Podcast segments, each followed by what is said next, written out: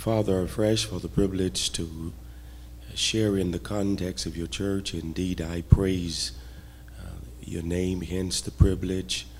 Bless my mind now, God, with uh, freshness and fluency. I pray that you, uh, God, would give fluidity to my tongue. Indeed, Spirit of the living God, anew fall afresh.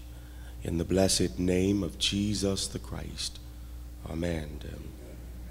Well, if you don't mind, just for the sake of knowing that we are present this morning, why don't you give God a hand clap of praise with me? Let's bless, bless His name. I am extremely humbled and awed to be present. What a great gift of presence it is to be among you. And of course, I honor the wonderful leadership, indeed, the palpable ability of our moderator, Pastor Barber, what a, a leader he is, and indeed, uh, what a brother beloved uh, he is. And to that end, I say to him publicly what I've said to him personally thank you for the privilege. This morning, I am overwhelmed. Uh, greatness is perhaps uh, my privilege this morning. I, I, was not looking for the presence of, of my pastor. He, he's so uh, busy, and of course, I recognize that. Uh, but to have him present this morning is indeed no less than a great gift. Pastor Davison, I honor you. Thank you for your presence. And of course, uh, if that's not enough, to look out and see our First Lady at the New Mount Olive Baptist Church, uh, Sister Davison, I'm so honored that you are present. And then to, to have some of the staff members from the New Mount Olive Church, I am just so overwhelmed. Uh, Kenneth, it's good to see you. I want to honor uh, the leaders and, of course, to Sister Williams, and what a privilege always to be in your presence. And to all of these preachers, uh, luminaries, and of course, I pray that that will be inclusively engaging of all here's what I want to do for the next uh, few days. I want to go ahead and uh, and project my trajectory, uh, hence uh, perhaps what I feel led uh, to share with you. I find much substance in the rubric, hence the thematic thrust uh, of of this week, and of course it is envisioning the future exceptionally uh, through faith, through faith. And I want to say just a word today about, about that. I want to call your attention to the Apostle Paul's second letter to the Corinthians. That is Second Corinthians. I want to focus on chapter 4. And of course, chapter 4 is where I will residentially spend this, this week or the next few days. While looking at chapter 4, it was clear to me that really to link up with the language of chapter 3 was so pivotal and so imperative. So, what I want to do is, I want to look at chapter 3, verse 18 and of course, uh, we'll continue reading into chapter 4, uh, verse 1. Chapter 3, reading from the New American Standard Version of Holy Writ. Chapter 3, verse 18. Listen to the reading of the text. But we all, with unveiled face, beholding as in a mirror the glory of the Lord, are being transformed into the same image from glory to glory, just as from the Lord the Spirit. Verse 1, chapter 4. Therefore, since we have this ministry, as we received mercy, we do not lose heart. but we have renounced the things hidden because of shame, not walking in the craftiness uh, or adulterating the word of God, but by the manifestation of truth, commending ourselves to every man's conscience in the sight of God. And even if our gospel is veiled, it is veiled to those who are perishing, in whose case the God of this world has blinded the minds of the unbelieving so that they might not see the light of the gospel of the glory of Christ, who is the image of God. For we do not preach ourselves, but Christ Jesus as Lord, and ourselves as your bondservants for Jesus' sake. For God, who said, Let light shall shine out of darkness, is the one who has shown in our hearts to give the light of the knowledge of the glory of God in the face of Christ. Look with me again at verse 1. Therefore, since we have this ministry, as we received mercy, uh, we do not lose heart.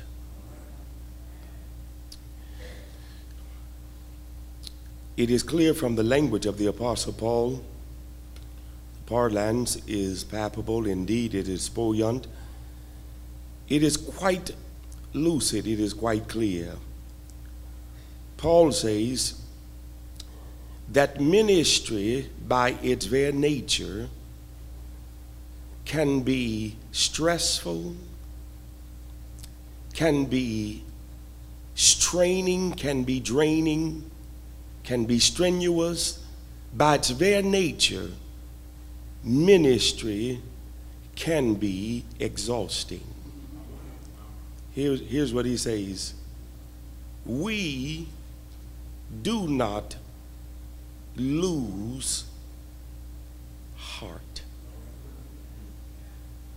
For just a moment, I want to talk because I believe that if you have engaged in this ministry, and there is a specificity to the sort of ministry that perhaps we are called to, but Paul says that if you engage in this ministry, ministry is not easy.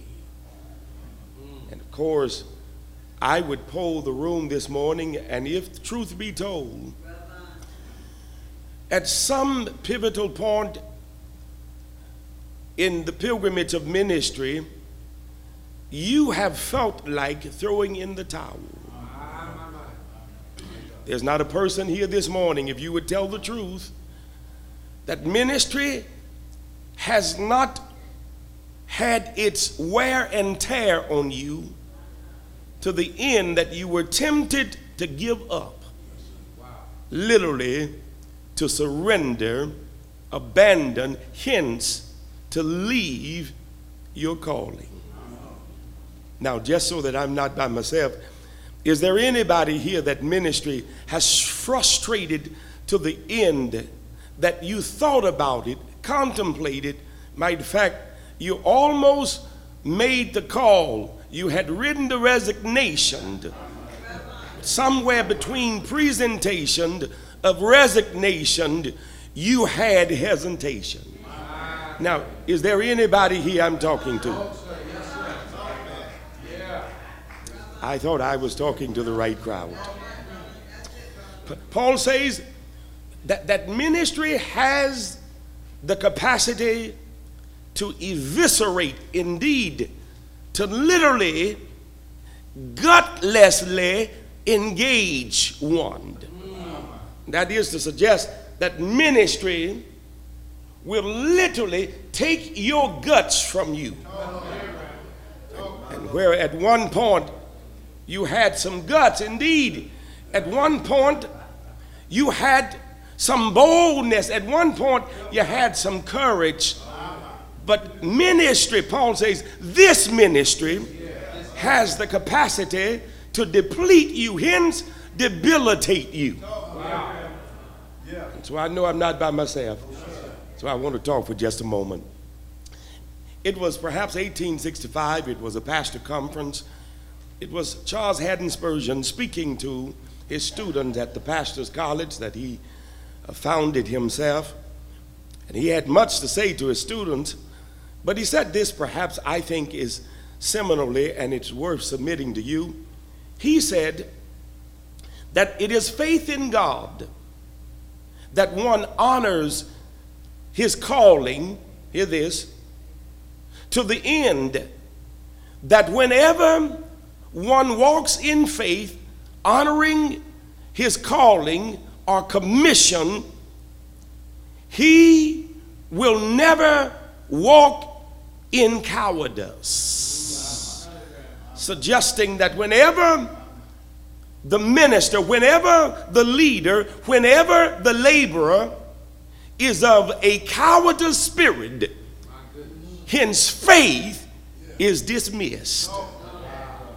It is our faith that emboldens us, it is our faith that keeps us perpetually encouraged. It is our faith that keeps us energized, galvanized. It is our faith that keeps us in the spirit of an incendiary reality. It is our faith. Now, I want you to wake up for just a moment. I promise you that I will not be long. But, but I will talk to the church for just a moment because this whole business of envisioning the future exceptionally by faith is a challenge for us. Yeah. It is a challenge. It's a challenge. It's a challenge to move beyond perhaps pretty parlancing to the praxis of ministry, hence the praxis of embodying what it really means to be church. Yeah. Some years ago, Mark Driscoll wrote a book and he titled the book called The Resurgence, in which, of course, I just like the title of the book. It's a call to resurgence, and he says to us, it's for us funeral or future. You choose. And I want to talk because there are many churches who, who are now risking the future. Hear this because we are dying, not understanding the purpose for which faith has been deposited.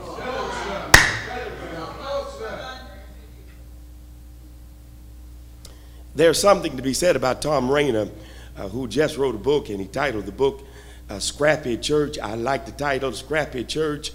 And, and of course, uh, he throws out uh, just a, a, litany of synonyms, a scrappy church. And of course, he says that a scrappy church is a church that is tenacious. And of course, you understand scrappy, tenacious, dogged, persistent. He, he says determined. And at the end of, of it, he says a scrappy church is a church that is determined to hang in there come hell or high water. Yeah you, you, you, you're going to scrap. Now, now, now, listen, I don't know what kind of church you are, but if you have a future, you're going to have to become a scrappy church. You're going to have to hang in. You, you have to hang in there. You, you have to become a scrappy church. If not, you're going to have a funeral before you have a future. Now, now, now our problem is we, we don't quite understand the future. That, that's our problem. We don't and if you don't understand the future, perhaps you'll compromise the future with your laxity presently where you are. Now, what that suggests is that there's so many folk who would say that when I could, I did, now I can't, I'm going to sit. Wow. You don't understand the future. T.S. Eliot would give us a sense of the future by suggesting to us poetically that when you look at the future, you have to factor in time past, time present. He says, if you're going to reach time future. Because in time future, he says, is both time past and time present.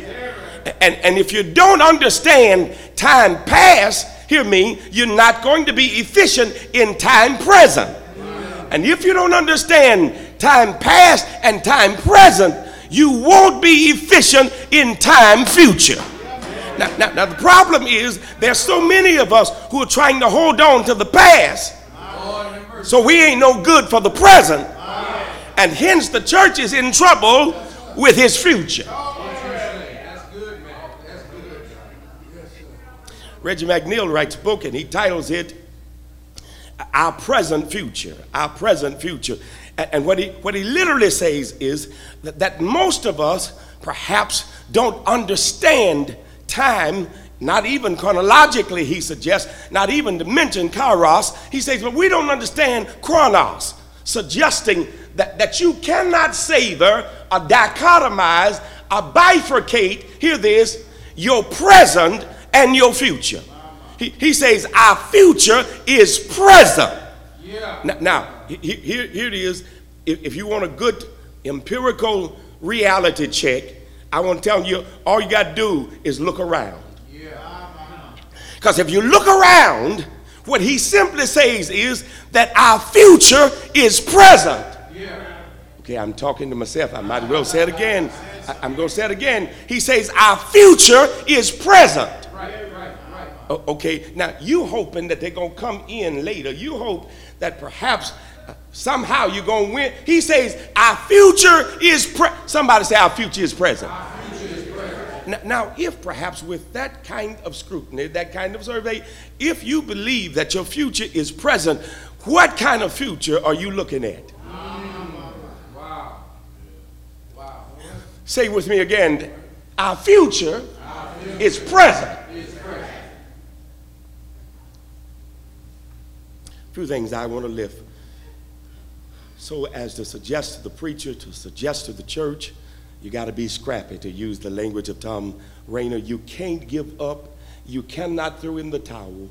And I don't care what it looks like because when you look at the context, what you discover is it didn't look so good for Paul. Matter of fact, Paul felt like a failure. He felt like a failure. He felt like a failure. Perhaps the church was not growing uh, as exponentially as he thought it should. He felt like a failure. Maybe I'm talking to somebody here, sitting here. You feel like a failure. Maybe you've been at your church extensively. Maybe you've tried to do ministry expansively, but maybe you're discouraged because when you walk in on Wednesday, hence when you walk in on Sunday, very few people are, are present.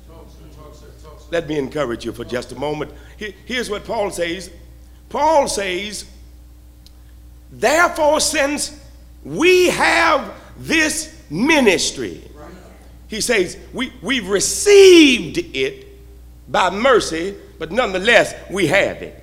Yeah. Now, now, now, now, the first thing that, that, that I want to talk to, to you about is the fact that, that, that we have, we have this ministry. Yeah.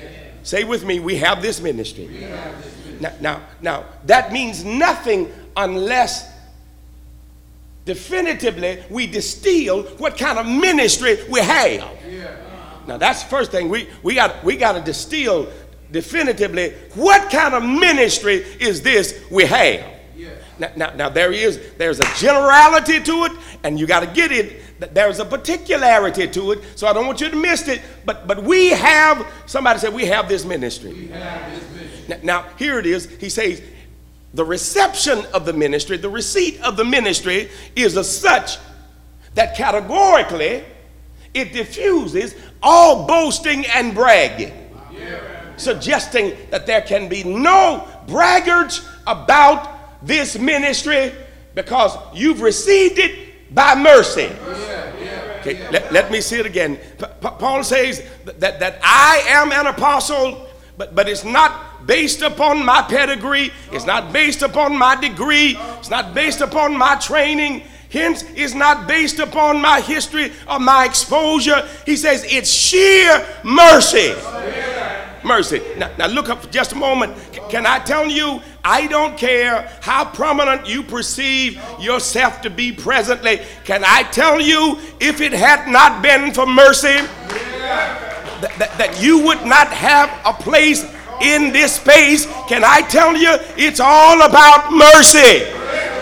Somebody say mercy. Now, now, Paul understands mercy perhaps better than any because theologically he works out of his conversion experience. Perhaps always the reference for his theological engagements is his conversion experience. Paul is even now working out what took place on the Damascus Road. And, and, and listen, he, he has the language, but, but, but at the end of the day, Paul exhaustively engages us in that experience on the Damascus Road. He, he, he says, here it is, the Lord apprehended me graciously, mercifully. The Lord had mercy on me. So, so if you are in this ministry, let me say categorically again, it's not because of you, it's not because of your pedigree, it's because of his. You got it. Somebody said mercy. But what is this ministry? Let me give you this ministry. What is this ministry? In chapter 3, perhaps, he talks about this ministry extensively. In fact, juxtaposition, he talks about the ministry of Moses. And then, of course, he talks about this ministry. He says, perhaps there are some who can't let go of Moses' ministry. But Moses' ministry perhaps was a fading ministry, and it was glory, but it was fading. That, that's, that's, he said it was Moses' ministry, and that was premised on the Mosaic law. It, it was law. It was Mo, somebody said Moses' ministry. Moses ministry. But the glory has faded. The glory has faded. The glory has faded. Y'all look up, it has faded, and there's some folk who can't let it go. I'll say again Moses' ministry, here it is, fading glory has faded, and there's some folk who still can't let it go. let, let, let me just say it again. As long as Moses' ministry is prominent in your church, can, can, can I tell you, I don't care how much you revere Moses, Moses' ministry is over and the glory has faded. We're trying to hold on to past glory. Talking about what us used to be and what us used to do. Can I tell you that any moribund church holding on to past glory is headed for the cemetery?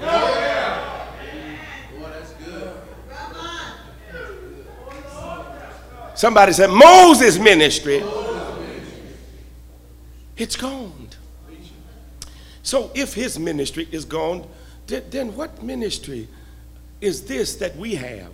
Here's Paul. Paul expands now, and I don't have time to expand it, but Paul says here that, that, that, it's a ministry of the Spirit. It's a ministry of the Spirit. It's a ministry of the Spirit. He says, The letter killeth, but the Spirit gives life, life, life. Can, can, I tell you, it's clear. You don't have to be a rocket scientist to know why many of our churches are dying. You really don't. You, you really don't. You really, you really don't. The letter killeth, but the spirit gives. Like, hear this. You, you got to hear this. Whenever you abandon the ministry of the spirit, your church may have heavyweights but it'll never have life. Okay, I'm going to say it another way. You, you may have the gifts, the talents, you may have the intellectual elasticity, but if you don't have the ministry of the Spirit, there is no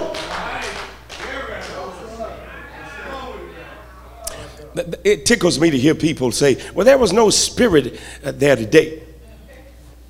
Here's the point Because if we don't embrace the ministry of the Spirit, there is no life. So he, let me give it to you, and then I'm finished for this morning. Let me give it to you. Because the ministry of the Spirit reflects the ministry of Christ. You got to hear this. Hence, we are called to an incarnational ministry. Now, the problem with the church is hear this we're not interested in the ministry of Christ, hence, we want the Spirit's present, but we ain't interested in the ministry of Christ. The ministry of Christ trumps, hear this, my ministry. Okay, I, I won't say it again. The, the, the, ministry of Christ trumps my ministry. Now, all I'm really trying to say to the church, you can't have, hear this, you can't have your ministry at the expense of his ministry. And there's so many people who talk about my ministry. Folk leaving churches talking about my ministry. No, no, listen, you, you are an auxiliary leader. He, he, he, here's the point it, it's not your ministry. Th- th- there is but one ministry in the evangelical church, and that is the ministry of Christ. And only, hear this, and only does the Spirit of God gives himself to the ministry of Christ. He's not interested in your ministry. He's only interested in the ministry of Christ. And if you're not interested in the ministry of Christ, the Holy Spirit is not interested in your ministry. One of the reasons we don't have the operative functionality of the Holy Spirit is too much of my ministry, too much of me, and not enough of Him. Whenever we make it the ministry of Jesus, we're going to see life in the church because the Holy Spirit shows up wherever the ministry of Jesus is operative and functional, that's where he is most prominent.